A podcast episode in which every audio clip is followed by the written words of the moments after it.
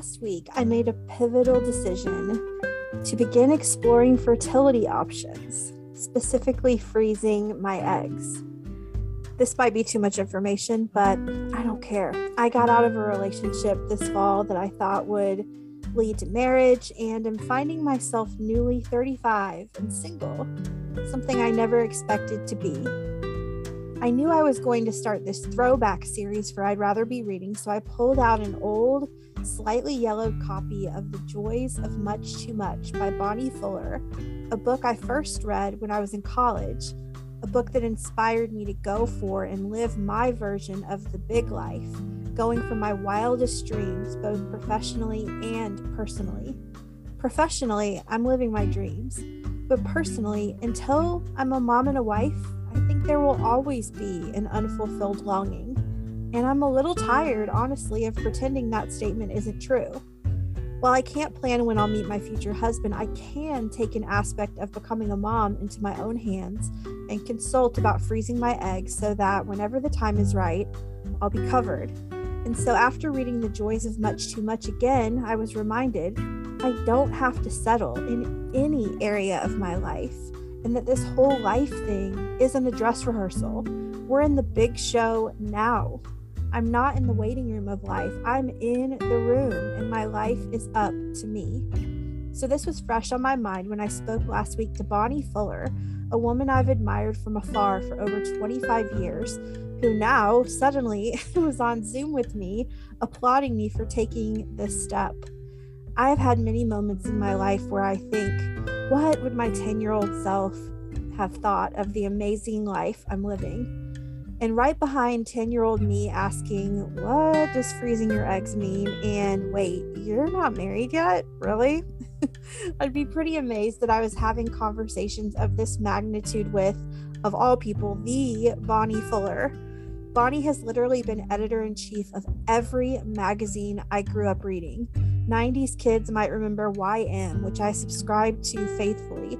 She was editor in chief of that. She's also been in charge of Glamour, Cosmopolitan, Marie Claire, Us Weekly, you name it, and is now top of the masthead at Hollywood Life. Add to that that Bonnie is a mom of four and a wife, and you'll see why her book is called The Joys of Much Too Much. I can't wait for you to listen to my conversation with a woman who I look up to, admire, and respect even more so now after our chat. Take a listen. Truly one of the biggest influences in my life has been Bonnie Fuller. And I am thrilled and honored to chat with her today and a little starstruck, if I'm honest.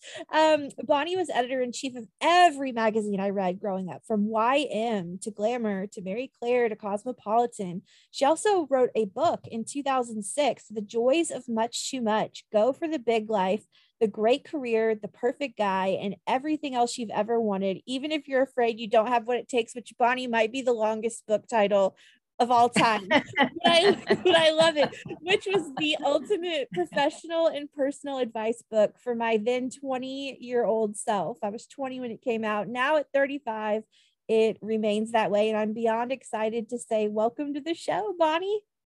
Well, thank you so much. I really appreciate being asked on the show. And thank you for all your kind words about my book. And glad that it has been helpful.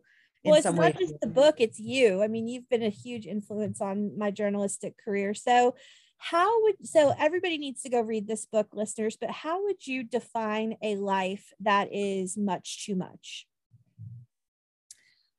I think it's a life that, first of all, that a lot of women think that they can't have or shouldn't have mm-hmm. because they they think that they need to have a life that is balanced or they need to have a life that gives them uh, you know a, a certain amount of free time and listen i'm all for free time but i don't think that you need to worry about balance i think that a life of much too much really is about looking at the fact that you only have one life. And I think all of us have a lot of hopes and dreams and goals, things we'd like to do, adventures that we want to take.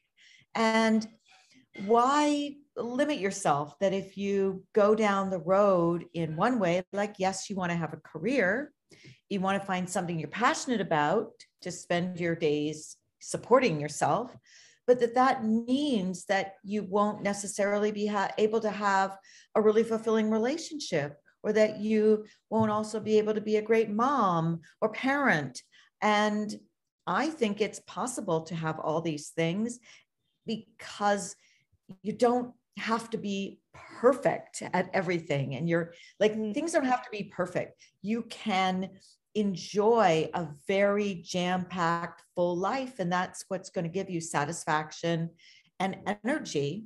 And it doesn't have to be kind of all tidy. Like you know no, that I, I simple simple life? Mm-hmm. it doesn't you i don't think your goal should be to have a simple life.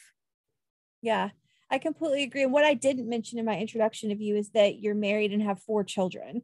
So that is, that is all happening in addition to this amazing magazine career that you've had and continue to have. So as if you needed one more thing to add to your much too much life, you wrote this book in 2006, which I've I've told you offline i read this book about once a year. It's it's very it's getting yellow bonnie look. It's like i'm showing her the book. It's it's yellowing with age. And so um, that's how long it's been in my life. So what inspired you to carve out time in 2006 to write this book?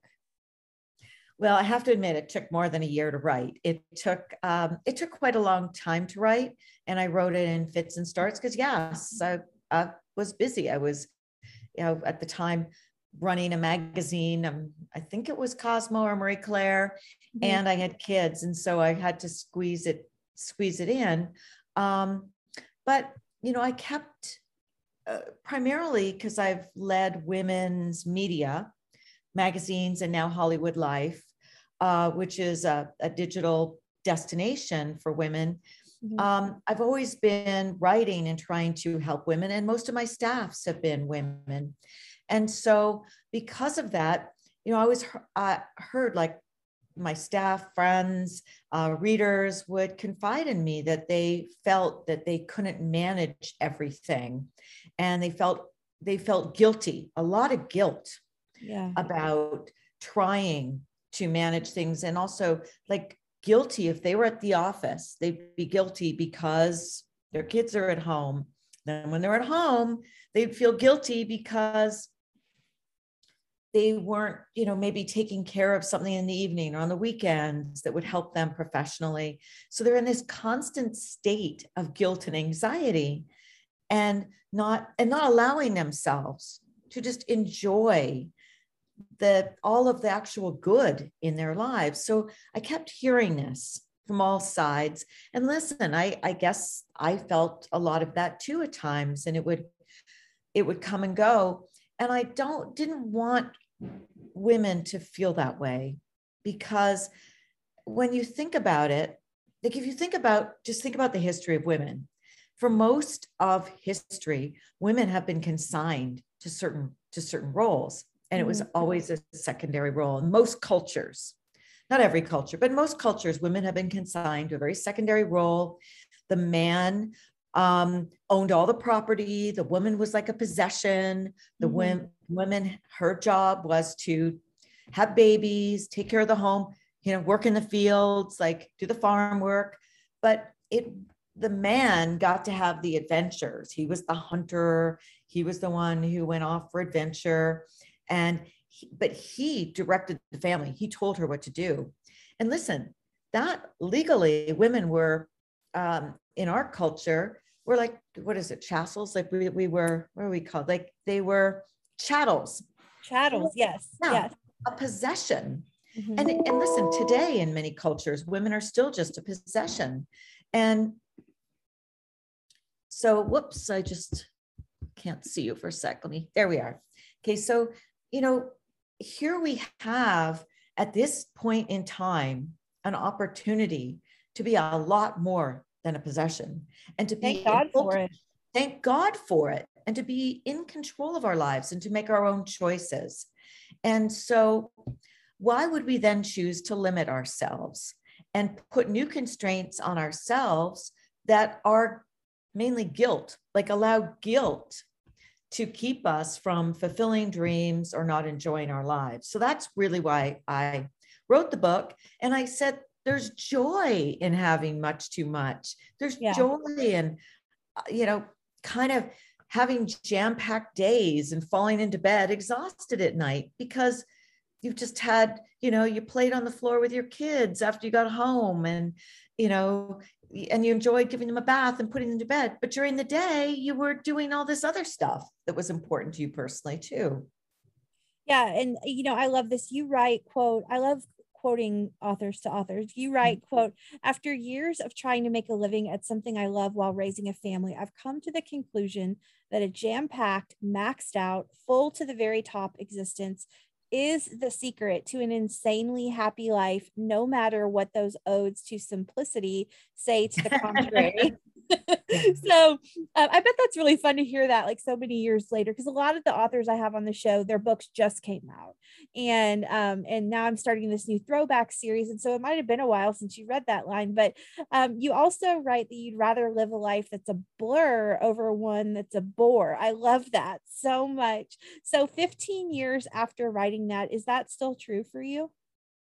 Yes, it is um, because I do, I continue to believe that guilt is a useless emotion um, that women beat themselves up with. And that, you know, when we're not like, you're not bad, unless you've really done something bad. I mean, most of us are very good people and we're really trying our best to do the right thing and to do the right thing by our families and our friends and our workplaces. Like we're, we're doing our best to be good. And so I think it's just a useless waste of time to spend yourself beating time, spending yourself being guilty and beating yourself up. So, yes. And I see also having a perspective of 15 years later where my kids are 15 years older and the youngest is now in college and the other three are out living their lives like hey they came out they pretty came out pretty damn good and so um it certainly did not hurt or impinge them in any way that they had a mother who was very busy and who was fulfilling her herself through career and also you know putting like enjoying being a parent and but uh not i mean come on no one's a perfect parent. We know it's no impossible. no one, you can't be perfect at anything. Stay at home moms who do it 24 7 are not perfect parents. No one is. Yeah, exactly.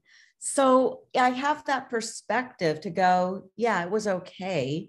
Uh, it was fine to do that. And I just wish still that more women would allow themselves, free themselves, unleash themselves.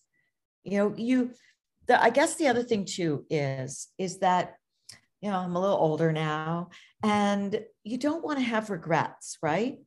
Totally. Like you get to a certain point where you it's harder to start again. Like if you if you go, well, I really I always really really wanted to, I don't know, be a lawyer, be a an electrician, whatever it is that you really always wanted to do. It's really hard to have the, the time frame to do these things if you're going to restart much later in life. And if that's been your dream, then don't put it off. Yeah, well, I mean, I told you offline. I, you know, I have a very successful career. I'm very blessed, but I also want to be a mom. And I was in a relationship this year with the man I thought I was going to marry. We broke up. It's the right thing, but I'm 35. And so I just reread The Joys of Much Too Much. And um, earlier today, I, I made an appointment to talk about freezing my eggs because, you know, I, I, I, I want that. And I'm tired of denying that I don't want to be a mom. I do. And I want to take a little bit of the control back and not leave it in the hands of, you know, Cupid's arrow or whatever. I want I want to make moves. You taught me in this book about the make it happen mindset. Mm-hmm. And, you know, I I know that work-life balance is impossible um, and it's so elusive for women. What are we as women, Bonnie, to tell our inner naysayer who says you can't have it all. Just settle for what you can get. Like in my case, you can't have it all, Rachel. You have a great career. Why not just be happy with that? But I still want to be a mom. And I'm tired of denying that and pretending that I don't want that. What what are we to tell that inner naysayer? We have to tell it to shut up. shut up. Mm-hmm. Shut up and don't listen to it. And I'm I applaud you for making yeah. that decision to take control into like take control yourself. And you want to be a mom? Well, the right guy's not around. You're doing, aren't we lucky that we live in a day where you can freeze your eggs? Absolutely. So that you can have motherhood when it makes sense for you. And so I applaud you for doing that because again, like things, life just doesn't always work the way you want it to work, and things don't come along the way you want them. And, um, but this is now within your own control. So good for you. Thank you. It was a brave step because I I thought for some reason in the back of my mind that me making that appointment was me giving up on, you know, finding love and doing it the way I think it should be done. And you know what? No, it's not. It's just exploring my options and um, giving myself permission slip to breathe a little easier. And and that's really why I think I love the joys of much too much is because it's a permission slip to live life to the fullest mm-hmm. and to embrace imperfection, honestly, but to just say this you only like you said you only get one life live it you know and um don't put I, it off yeah and don't put it off and don't and don't say like i i find myself in a habit a lot in life of of, thinking every day like eh, thinking every day is a monday like oh well we'll do it tomorrow you know i'll start the diet tomorrow i'll start thinking about children tomorrow but you know what you have to take today for what it is embrace it and own this life that we're living and um, there's just i mean this whole book is a manual for how to be a successful woman personally and professionally. But I want to talk about one part that stands out to me. It's the, what you call the 20 to 1 rule of no's to yeses. I'm a writer and I'm a freelance writer at that. So it's my ratio is more like a hundred to one, but we'll we'll go with yours. 20 to 1 ratio of no's to yeses. So many women give up right before that yes, because as you write, you're going to get 20 no's before you get a yes how do you persevere and keep your head up through those 20 no's or however many 22 no's or however many no's it's hard I, I admit it it's really hard and listen it's easy to put down in a book you know to keep going but i have experienced it several times in my life where i really needed to um, make a next step and i needed somebody to say yes, whether it was when I first, like I was, I'm from Toronto and I worked there and been an editor in chief in, a Canadian magazine.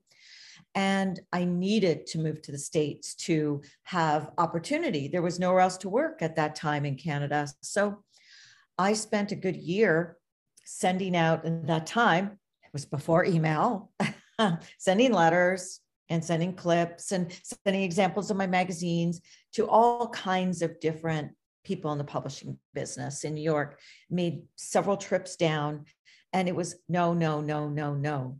And honestly, I was pretty much about to give up. It was been a, had it been a year when, yeah, someone finally said yes, yes, come for an interview. Yes, we're interested. And that ended up following through on that, ended up through, you know, a few other steps um, I landed the job as editor in chief of YM, which was big uh, teen magazine at that time. Oh, let me tell you, I know all about YM. YM was my magazine when I that was that was the magazine I ran to the mailbox for every month. That was that was my I, I can't tell you. I wish I'd saved copies of the old YMs. I'd probably make a fortune off of selling them. That was the best magazine, Bonnie. Like uh, just so formative for me. Well, I'm glad to hear that, but it, it took quite a long time to get that job. And then it took perseverance. I was there for five or six years to build it up mm-hmm. because mm-hmm. things, building businesses don't happen overnight.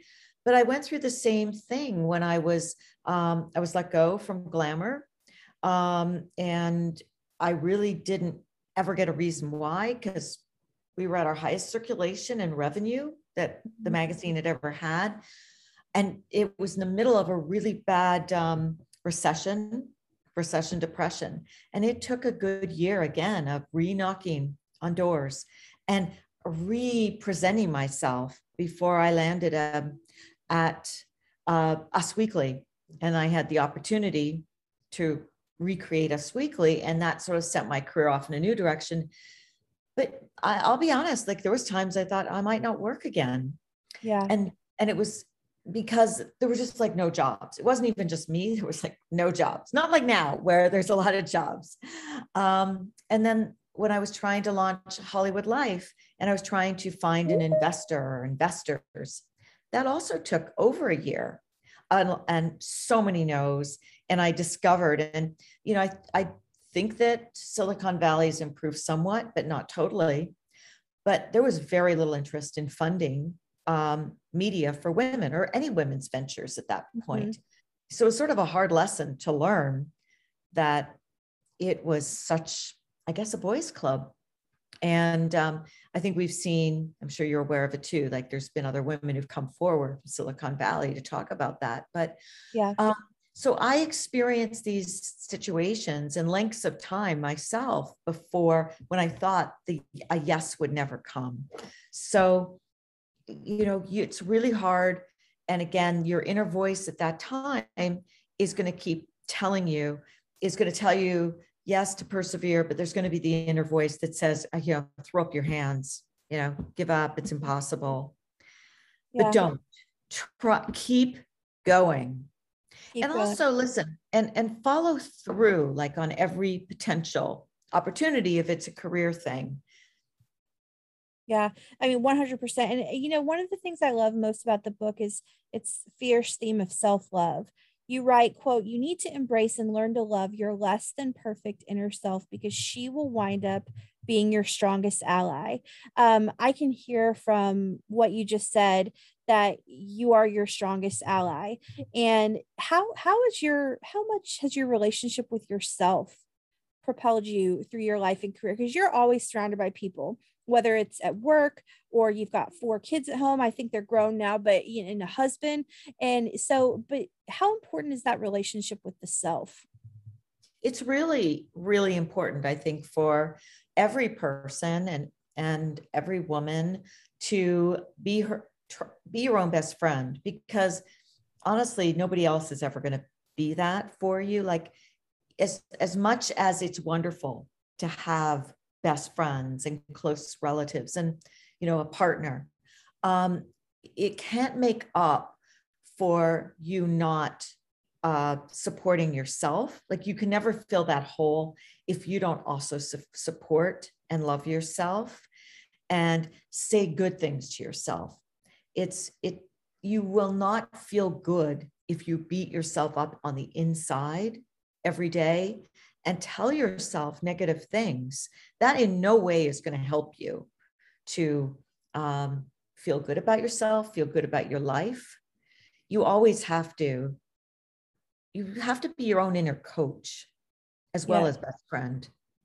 And the inner dialogue that you say to yourself really matters too. If I talk to, you know, my friends or my colleagues the way I talk to myself sometimes, I wouldn't have any friends and I probably wouldn't have any colleagues. I'd probably get fired.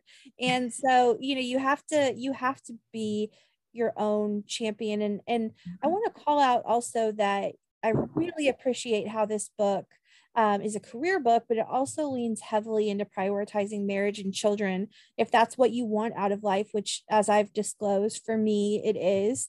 Um, and I, I also really appreciate you embracing failure in the book. You write, you can be kicked to the curb and still climb back up. Failure is not a permanent condition have you personally learned from failure in your life because to me it looks like you've always had it all but i know that that is never true no it's never true it isn't true and i don't think it's true for anybody and i think you know you anyone that you think um, on the outside has is everything is always roses.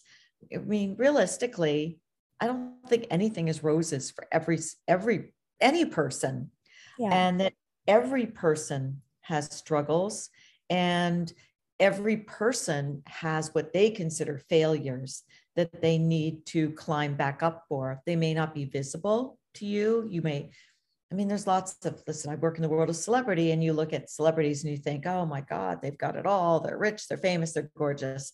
But you don't know how they feel waking up every day or what they're struggling with or what they've had to deal with in their past. And I think you you just you've got to keep that in mind.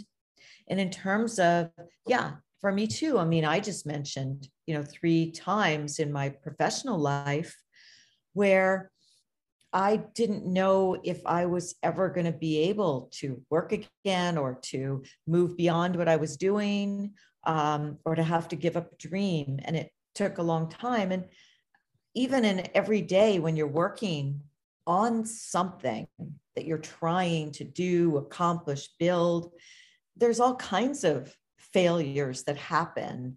And and a lot of them are just so out of your control. Like you know i work on hollywood life.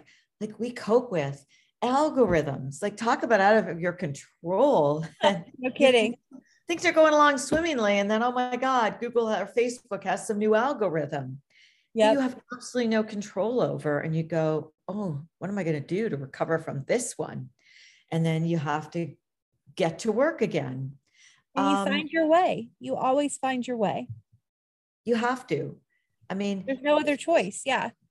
If you think about life, like you want to keep going, so you have to find a way to overcome your setbacks. And I guess that try and think of them more as setbacks than failures. But the inner voice may call them failures. Yeah. But listen, try and think of them, okay, is this is a setback or we have to you know rethink got to rethink or re-strategize or reapproach um, relearn. Yep. Try My not last- to failures. Yeah no i i completely agree. My last question for you is you know it's been 15 years since the joys of much too much came out. What would you add today to the book if you could? Uh Gosh, that's a really good question. A lot has changed in the past 15 years of our lives. Instagram wasn't even a thought. Uh, Twitter, Facebook, for example, was just for college kids. And um, a whole Not lot even. is. What? Yeah. I don't even know that Facebook was a factor at all when I was, I don't think when I was starting to write this book, there was Facebook. Yeah. Any probably. of those things. Um, I would say, first of all, then in, I think in a lot of ways there's a lot more opportunity mm. because of the fact that social media has leveled the playing field in terms of creating modes of expression. Um, because, you know, there was so little way to express opinions before mm. and to present points of view before like it, as a writer right like you're trying to pitch yourself to various outlets. You've got story ideas you want to do interviews you want to do. But let's say you you couldn't in that time get a yes. So you couldn't write for an established place. I mean today you can go on medium and just as one avenue and you can set up your own medium page and you can publish your work. And there will be people who will read your work. You can promote it on twitter on instagram on facebook. So it gives you an opportunity uh, for your voice to be heard in a way that was almost impossible before. Um, mm-hmm. um, so i think that's certainly one thing has changed. I think there's a lot more awareness of opportunity equality of opportunity that at least companies, a lot of companies are trying to um, diversify their upper ranks. Like, I mean, I think the glass ceiling, sadly, I do think it still exists.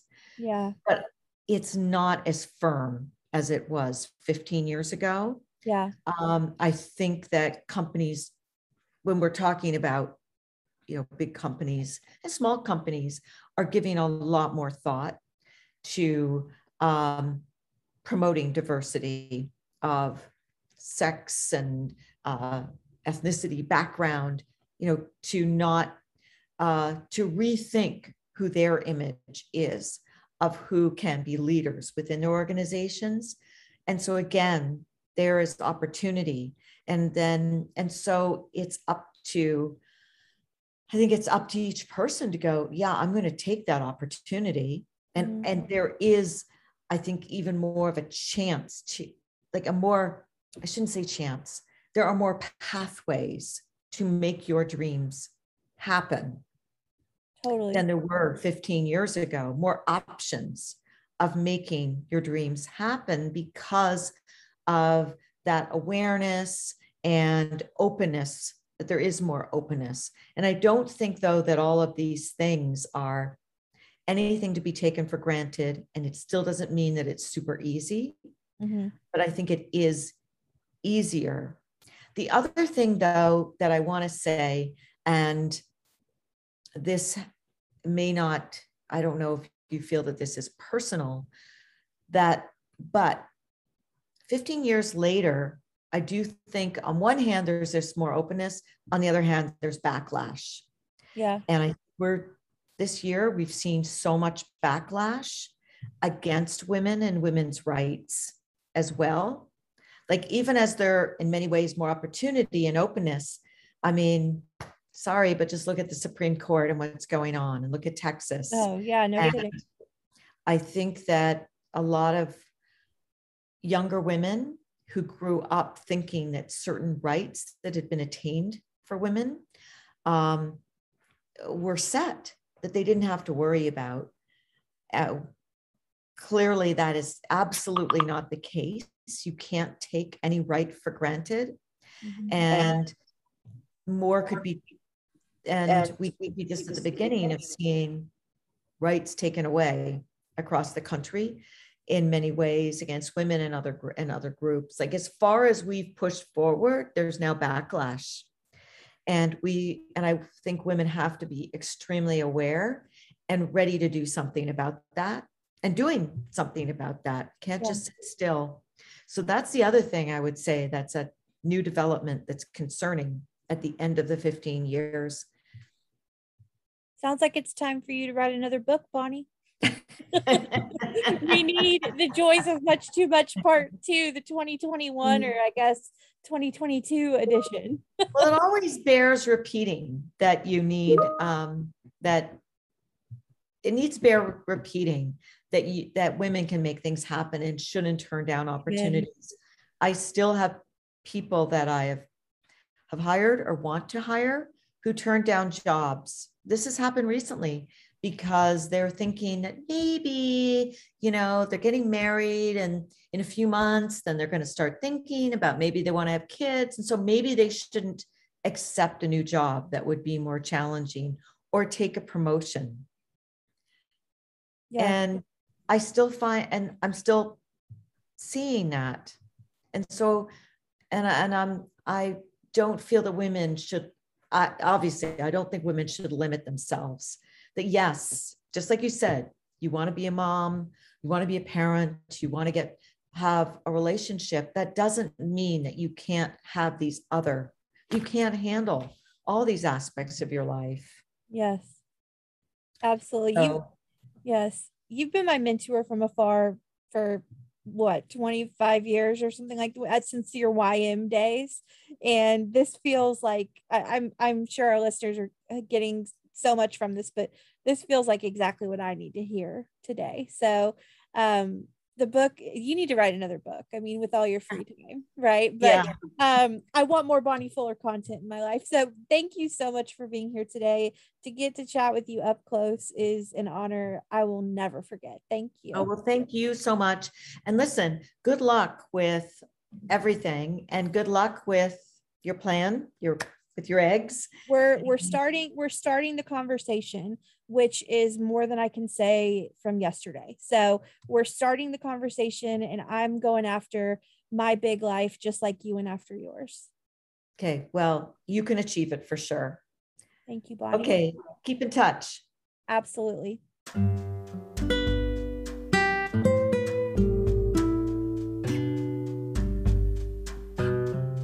Bonnie, thank you for being so gracious with your time and for your kindness. That was definitely, definitely a high point of 2021 for me. We are already making plans for 2022, and friends, it's going to be a good year for books. But to close out 2021, we'll have as our season three finale guest Sheri Salata to talk about her book, The Beautiful No. And my dear friend Carla Jean Whitley is coming back on the show to close us out for the year, where we'll both discuss our favorite books of 2021. Because let me tell you, between the two of us, we've read a lot of books.